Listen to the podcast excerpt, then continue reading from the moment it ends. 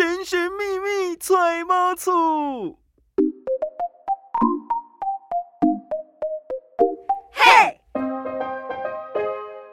小资买房不怕错，千错万错都是我的错。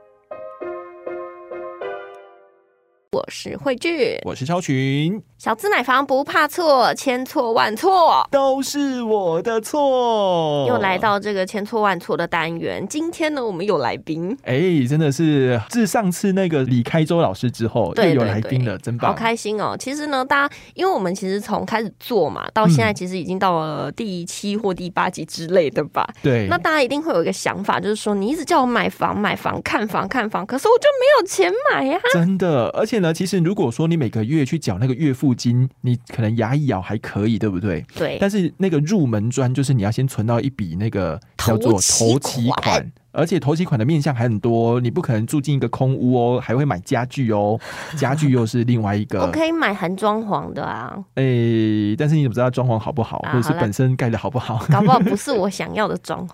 对，所以说呢，现在我们常看到什么全球通膨啊、乌俄战争啊、缺工缺料啊，所以房价一直水涨船高。所以还在存头期款的人就会发现，我存的速度永远都跟不上房价涨的速度啊。啊，丢嗨呀！对，就摩哈多贝啊。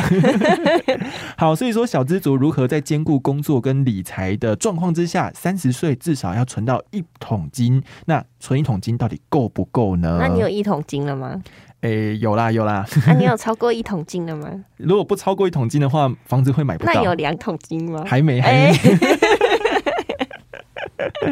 好，所以说呢，我们今天在讲如何存一桶金跟投期款的部分，我们邀请到一个来宾是理财爱玩客的主持人汤姆。汤姆你好。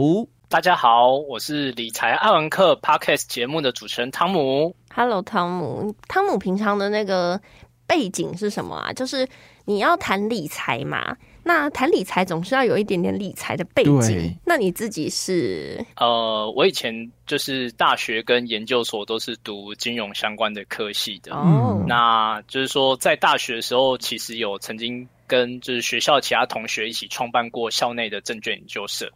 那目前的话，就是在一家比较偏向于做投资组合的一间金融新创的公司工作。嗯，对，算是一个比较蛮纯金融背景的一个人，这样。真的，只是哦，你从你大学研究所啊，然后都在讲到跟金融有关系，甚至还创办了社团。那你为什么会想要说做一个理财爱玩客这样子的一个 podcast 节目嘞？啊，就喜欢呢。嗯，帮你回答。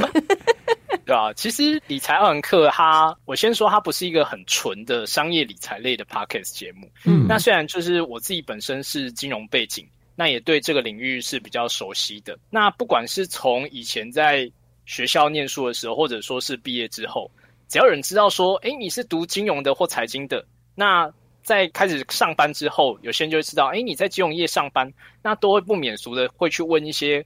关于理财啊，或者说请你报名牌之类这种事情，就是常常发生这样。嗯，对。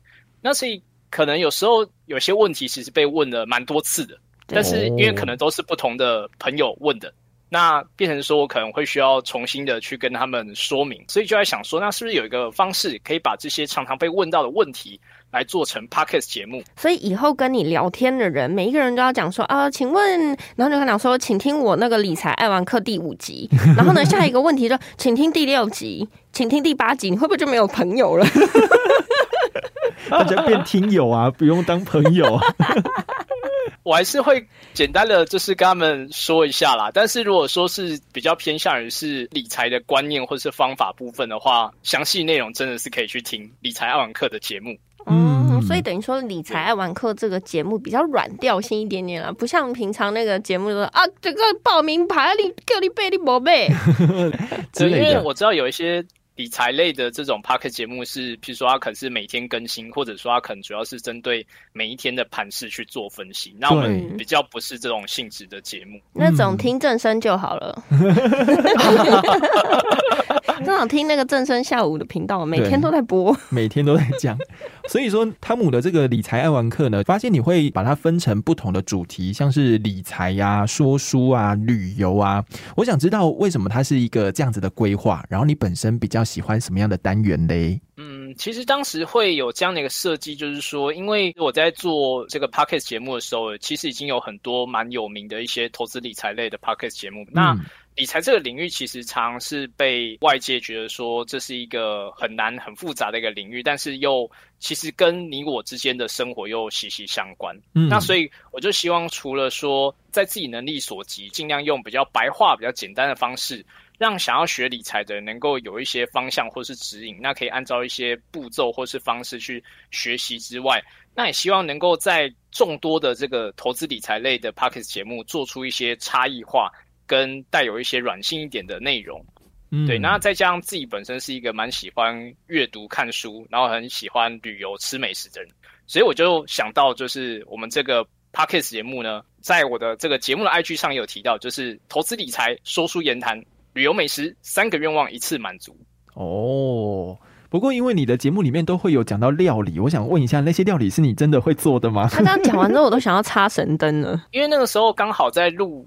当时那几集的时候，状况是那时候疫情其实蛮严重的，然后就是原本想说，哎，可以出去外面可能做一些比较偏旅游方面的事情，但是那时候就是真的蛮担心疫情的状况，所以那时候蛮多时间都是待在家里。那待在家里就想说，呃，虽然可能没有办法出去找一些美食或者是找一些景点，那也许可以就是在家里练习一下自己的一些厨艺，这样。所以那时候就在我们的这个彩蛋时间都会放上，就是做一道料理。其实我觉得啦，就是 podcast 在这个疫情期间慢慢的兴盛起来。其实很多的声音创作者也是同样的在用声音，然后去记录自己的生活。对，就觉得说，哎，podcast 的兴起让我有点开心，又有点难过呢。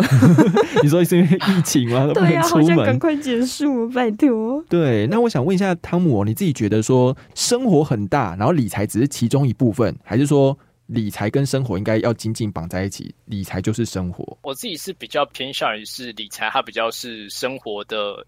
一个部分，嗯，那特别是这种比较金融背景的人，或者说他可能本身就是以投资理财作为他本身的职业的人，也许是那种专职的操盘手，平常的工作他可能就是真的要就是每天点点手指几十万几百万上下。那当然这种就比较偏向于所谓的理财及生活。嗯，那我觉得其实这种方式的话，可能对。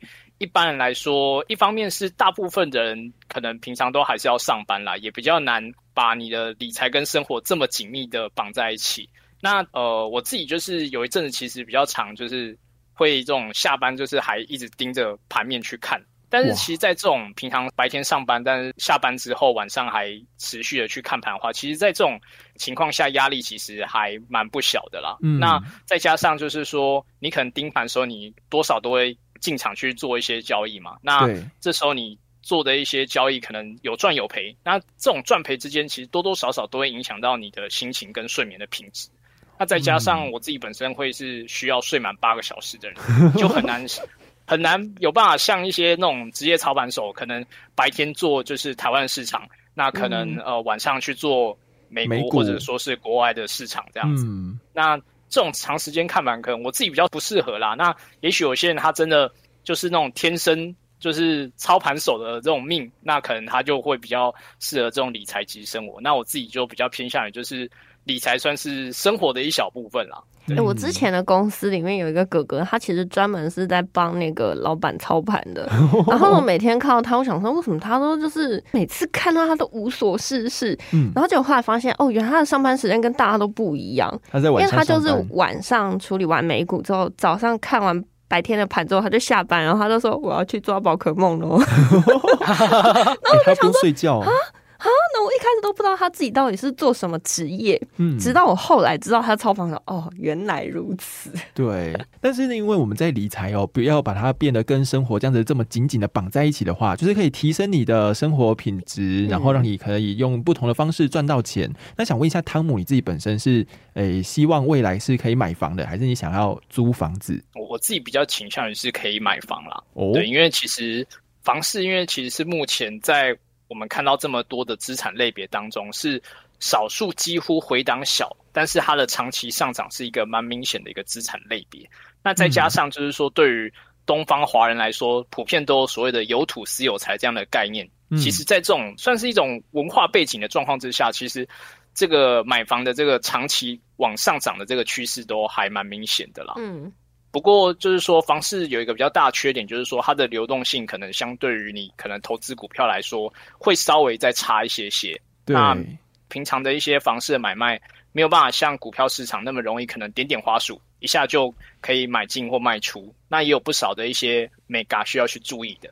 那再加上就是说买房子其实金额也不低，所以目前呢，我自己也还在存投期管当中。哦。那你会想要怎么存投期款？因为我们自己本身哈，我们如果要透过投资要能够累积钱的话，真的都很不容易。像我跟慧俊两个人，就是我们的投资商品都不一样。像我的投资方式，你知道是什么吗？我就是一个铁公鸡，只进不出。可是你会发现，这样子理财其实很慢。嗯，要要还是要用钱滚钱才快嘛。对，然后因为我是买 ETF，但是有时候就是比如说像今年年初开始买，然后买的时候哦，哎不错哦，开始慢慢累积哦，就奇怪怎么一直往下，一直往下，一直往下，然后就会觉得我的信心快要被动摇了。哎，我我个人其实也很惨哎，就是呃，我开始买基金之后啊，然后基金就一路跌到现在，从来没有回升过，然后我就想说。天呐，那这还不如定存呢，越存钱越少。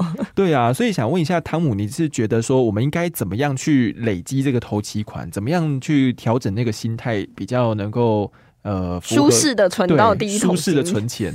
嗯，就是说，其实，在存钱这条路，其实有些人会觉得很难，有些人觉得还好。那我自己会觉得说，其实，在存钱的时候，可以把薪水拆成三等份。嗯，一个是你日常会需要。消费支出的一个账户，那另外一个账户呢，就是专门是投资理财。那另外的三分之一呢，就比较像是一个存起来的一个账户，就是把它有点像是你可以把它拿去存未来买房的投期款的一个账户。那透过分这不同的类别。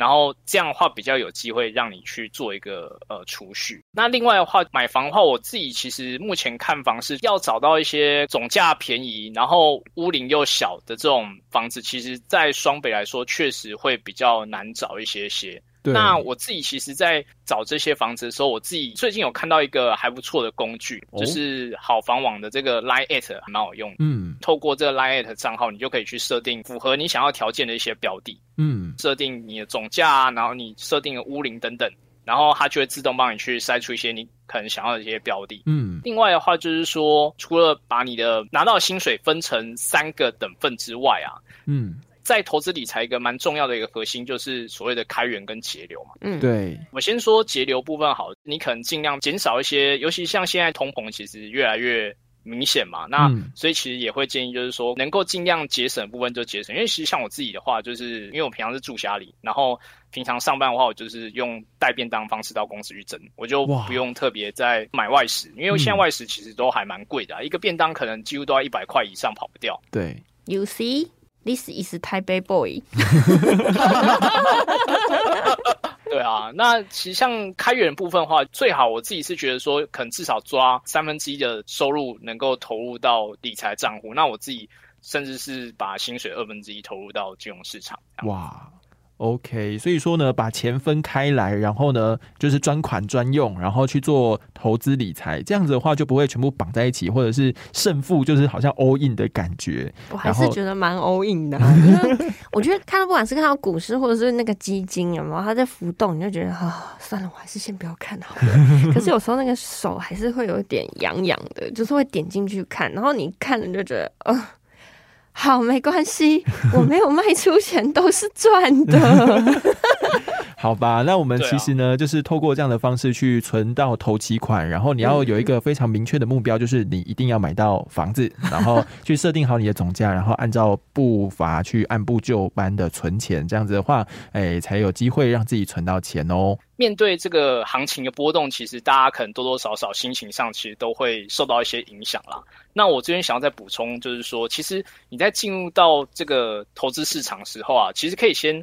问问看自己三个问题，嗯，那可以先让自己有一个比较明确知道说，可能自己比较适合什么样的一个金融商品。第一个是说，你可能你可以先理清说，你平常可以做投资交易的时间有多少？就说你可能是可以常常盯盘，偶尔盯盘，或者说是不能盯盘。那如果你是一个比较有时间可以盯盘的人，那你可能就可以尝试说比较做比较短线的交易，譬如说像是当冲。那如果你可能是偶尔盯盘，也就是说你可能上班上到一半，突然跑去洗手间看看盘，那你可能也许可以试试看，就是做一些比较波段性的这种投资的交易。那如果说假设你可能平常真的上班真的忙到不行，都忙到中午，可能才有时间看一下盘。那等到中午看盘的时候，你可能也许你看到的时候都已经收盘了。那这时候你可能就真的比较适合做比较波段或者说是更长期一点的这种投资。那另外第二个部分的话，就是说你可能要评估可以自己拨出来去做投资理财的这种资金有多少，因为其实每个人的这个收入的三分之一都不一样嘛。有的人他可能只有一万块，有的人可能两三万，甚至更多都有可能。那如果你今天可能本身收入就不是很多，你可能今天三分之一就只有几千块钱，那你可能就可以先从比如说买零股啊、定期定额开始。那如果你今天三分之一可能有一万到十万的话，那你就可以尝试去买买看，就是股价一百块以下这种股票，一整张的。那或者说你就可以去买 ETF，那你可以买的单位数也许就可以多一点点。那当然啦，其实就是说资金越多的人，他能够尝试的金融商品就会越多。但是有一个很大的前提，就是说要先搞懂这个投资交易市场的一些规则。那你到底赚的是价差，还是你是要赚股利？那第三点就是说，你能够承受多大的亏损？到底是十趴、二十趴、三十趴，还是多少？就是说，你今天遇到多大的亏损，会让你觉得，哎，身心觉得备受压力，甚至觉得啊，赔到这个金额就受不了了，可能就睡不着觉了。嗯，那这个时候其实我觉得说，大家可以试试看，就是说可以用资金比例的方式去做你的这个风险控管的方式。比如说你去做每一笔的投资交易的时候，你停损金额不要去超过你资金的五 percent。譬如说，假设你今天十万块的资金，那你每次交易进场的时候，你的亏损都不要超过五千块。另外，假设你是去做买卖股票的话，你也可以去透过像是譬如跌破均线啊、跌破支撑的方式。这种技术形态的方式去做一个停损出场，简单归纳一下，就是说，其实，在进入市场之前啊，如果说你可能对于市场状况很不是很了解的时候啊，就要先问问看自己，你有多少时间可以去做投资交易，资金有多少？那最后啊，就是你的风险承受的一个程度，不管是你想要做比较长线的这种投资，或者说是比较短线的投机，其实最重要一件事情就是纪律。就是说，已经设定好比较适合你的金融商品，跟你的这个投资或者是投机的一些计划之后，那你就要按部就班的去执行，不要被市场的一些起起伏伏啊、杂讯啊，或者说是心理因素而受到一些干扰，而影响到。你应该要按部就班做的这些交易的一些计划跟策略。嗯，如果说想要知道详细的这些，不管是长线、均线或者是规划的话呢，都可以去听汤姆的理财爱玩课节目，里面会有详细的分析跟解说喽。那其实我们超会组合呢，也有在汤姆的理财爱玩课节目出现哦，所以大家也可以到。理财爱万科里面去听我们到底聊了什么？以上呢就是我们今天的千错万错。想听到我们节目，在各大 podcast 平台都可以收听得到，也可以留下五星好评，分享你对买房的心愿。那千错万错，我们下次见，拜拜拜拜。